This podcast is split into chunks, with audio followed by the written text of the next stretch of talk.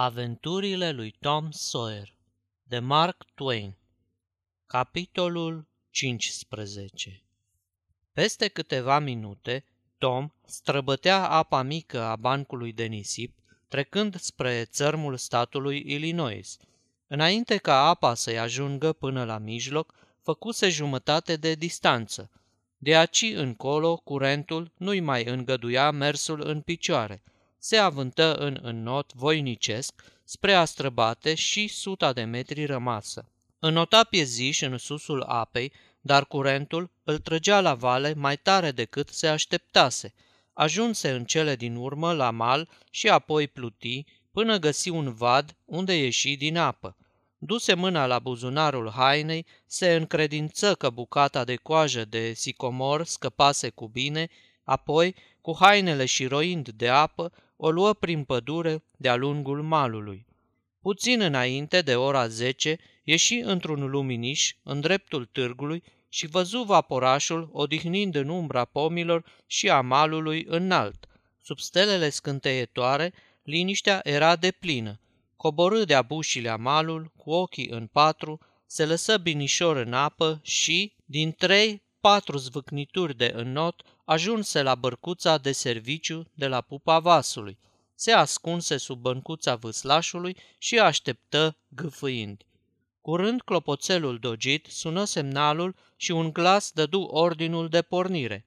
Un minut două mai târziu, botul bărcii se înălța până la pupa vaporului.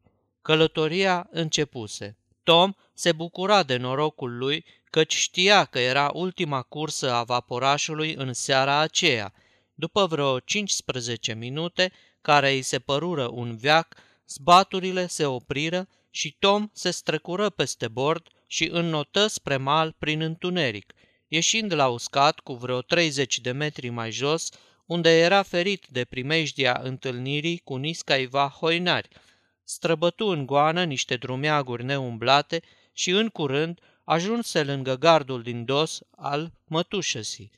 Îl sări, se apropie de pridvor și privi pe fereastra atacului, unde ardea o lumină. Văzu pe mătușa Polly, pe Sid și pe Mary și pe mama lui Joe Harper.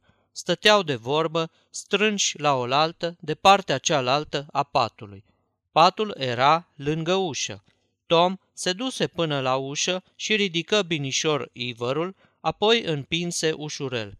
Ușa se crăpă puțin el o mai împinse cu băgare de seamă, tresărind la fiecare scârțâit. Când socoti că poate să se strecoare de abușilea, vărâ capul întâi și porni cu prudență. Da, de ce-o fi pâlpâind așa lumânarea?" spuse mătușa Poli. Tom se grăbi. Mi se pare că s-a deschis ușa. Da, firește că s-a deschis. O, fel de fel de lucruri ciudate se întâmplă de la o vreme. Nu se mai termine. Hai, du-te și închide-o, Sid. Tom dispăru sub pat tocmai la vreme. Rămase locului până îi se potoli răsuflarea, apoi se târâ mai aproape de mătușă sa. Mai mai să-i atingă piciorul. Și cum spuneam, zicea tușa Poli, nu era rău, doar poznaș cum nu se mai află, zăpăcit și neastâmpărat din calea afară. Atâta păcat avea, dar el nu-și da seama ce făcea, mititelul. Era ca un mânz, nu voia să facă rău, avea o inimă bună ca pâinea caldă și începu să plângă. Așa și cu Joe al meu se ținea numai de drăcii și de pozne, dar n-avea răutate în el nici cât negru sub unghie. Era bun la inimă și iubitor cum nu se mai poate. Of, să mă ierte Dumnezeu, când mă gândesc că am fost în stare să-l bat pentru pârdalnica aia de smântână, și ce crezi, o lepădasem chiar eu cu mâna mea, că se acrise și acum n-am să-l mai văd cât o trăi. Of, of, of, băiețașul mamei, băiețaș, oropsit și necăjit. Și mama lui Joe plângea cu sughițuri de credeai că îi se frânge inima. Poate lui Tom îi e mai bine acolo unde se află, spuse Sid. Dar dacă era și el mai așezat...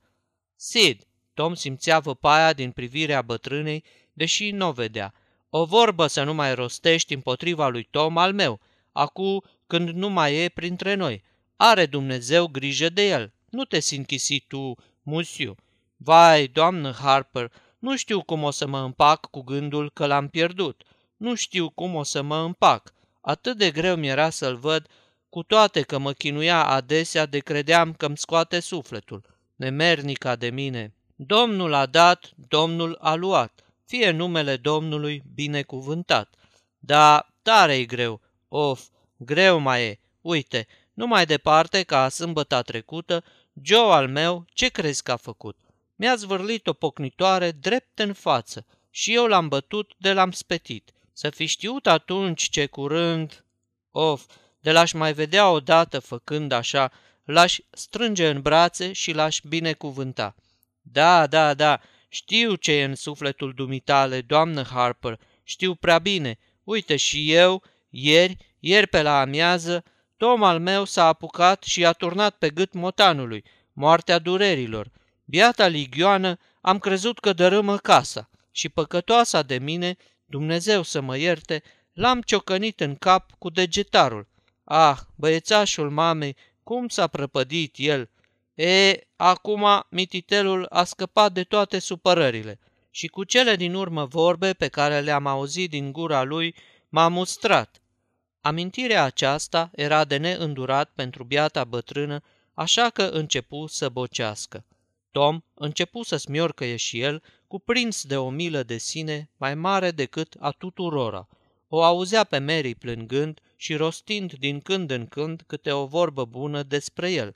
Începuse să aibă despre sine însuși o părere mai aleasă ca până acum. Pe de altă parte, era atât de mișcat de mâhnirea mătușii, încât îi dădea ghes inima să o zbughească de sub pat și să o bucure la culme. Felul spectaculos în care s-ar fi desfășurat scena îl ispitea grozav. Rezistă însă și rămase locului liniștit, ascultând mai departe. Din frânturi și aluzii, înțelese că mai întâi s-a crezut că băieții se înnecaseră la scăldat, apoi se descoperise lipsa micii plute. După aceea veniseră niște băieți și povestiseră cum dispăruții au vestit că în curând va auzi târgul ceva. Cei cu scaun la cap însă îi laseră una cu alta și rămăseseră încredințați că băieții au plecat cu pluta și că aveau să iasă la iveală mai la vale, în târgul următor. Dar către amiază, pluta fusese găsită împotmolită în mal, la vreo 8 kilometri mai la vale de Târgușor și atunci se spulberară toate nădejdile. Trebuie să se fi înnecat, își ziceau oamenii, altminteri i-ar fi mânat foamea spre casă la lăsarea nopții, dacă nu și mai înainte. Căutaseră în zadar cadavrele, fiindcă desigur băieții se înnecaseră hăt departe pe la mijlocul apei. Altfel, buni înnotători cum erau, ar fi izbutit ei să ajungă la mal. Acum era miercuri seara. Dacă până duminică nu li se găseau trupurile, însemna că orice nădejde era pierdută și în acea dimineață avea să se facă slujba de îngropăciune. Tom se cutremură. Doamna Harper își luă rămas bun cu un ultim sughiț de plâns și dădu să plece. Dar, mânate de același imbold, cele două femei deznădăjduite se aruncară una în brațele celeilalte și traseră împreună un plâns zdravăn care le mai mângâie, apoi se despărțiră. Mătușa Poli se arătă cu mult mai drăgăstoasă decât îi era obiceiul când le ură copiilor noapte bună.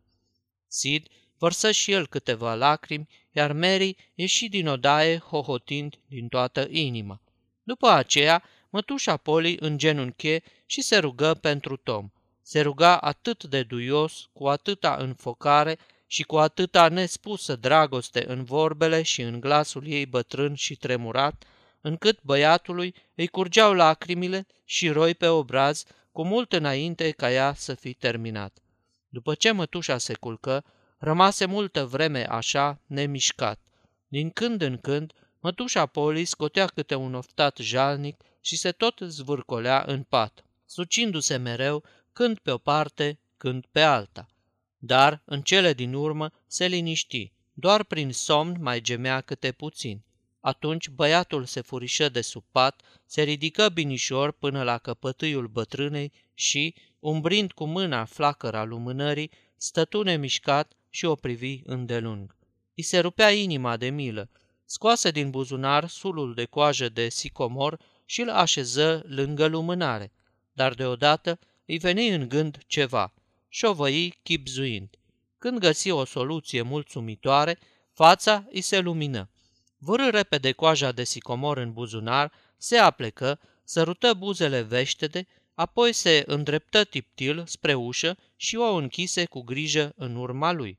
Luă iar drumul înapoi spre debarcader, unde nu găsi țipenie de om și păși cutezător pe puntea vasului, știind că nu era nimeni acolo afară de un paznic, care totdeauna se culca pe o ureche și dormea buștean. Dezlegă barca de la pupa, se strecură în ea și în curând mânuia cu luarea minte lopețile, îndreptându-se în susul apei. Când ajunse la vreun kilometru și jumătate mai sus de târg, o luă pieziș, fâslind vârtos. Acostă cu îndemânare pe malul celălalt. Asta era o treabă obișnuită pentru el. Se simțea ispitit să captureze barca, spunându-și că ar putea fi socotită navă și deci pradă legitimă pentru un pirat, dar știa că va fi căutată cu deamănuntul și că ar fi fost descoperită. Sări așadar pe mal și intră în pădure. Se întinse pe iarbă și se odihni o bună bucată de vreme, străduindu-se să rămână treaz, apoi luă cu luare aminte drumul înapoi spre sălaș. Noaptea era pe sfârșite. Până să ajungă în dreptul bancului de nisip, se luminase de-a binelea. Tom mai făcu un popas până ce soarele se înălță bine pe cer, învăluind marele fluviu în strălucirea aurie, apoi se aruncă în apă. Peste puțin se opri în pragul taberei cu trupul șiroin de apă și îl auzi pe Joe spunând Nu, Hac, Tom nu e din ăia, pun mâna în foc pentru el, o să vină negreșit înapoi. Nu dezertează el, știe foarte bine că așa ceva ar fi rușinos pentru un pirat. Tom e prea mândru ca să facă una ca asta. Să știi că pune ceva la cale. Mă întreb și eu, ce-o fi? Bine, dar lucrurile în tot cazul e ale noastre, nu? Așa aș zice, Hac, dar încă nu e sigur.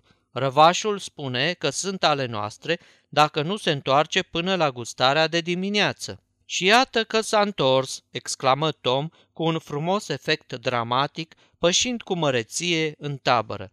În curând, fugata o gustare împărătească, alcătuită din slănină cu pește, și pe când înfulecau de zor, Tom își povestea cu deamănuntul isprăvile, înfrumusețându-le.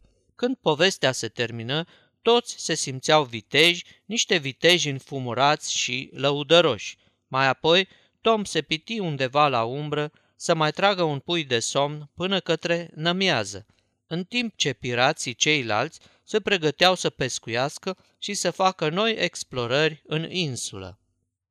Sfârșitul capitolului 15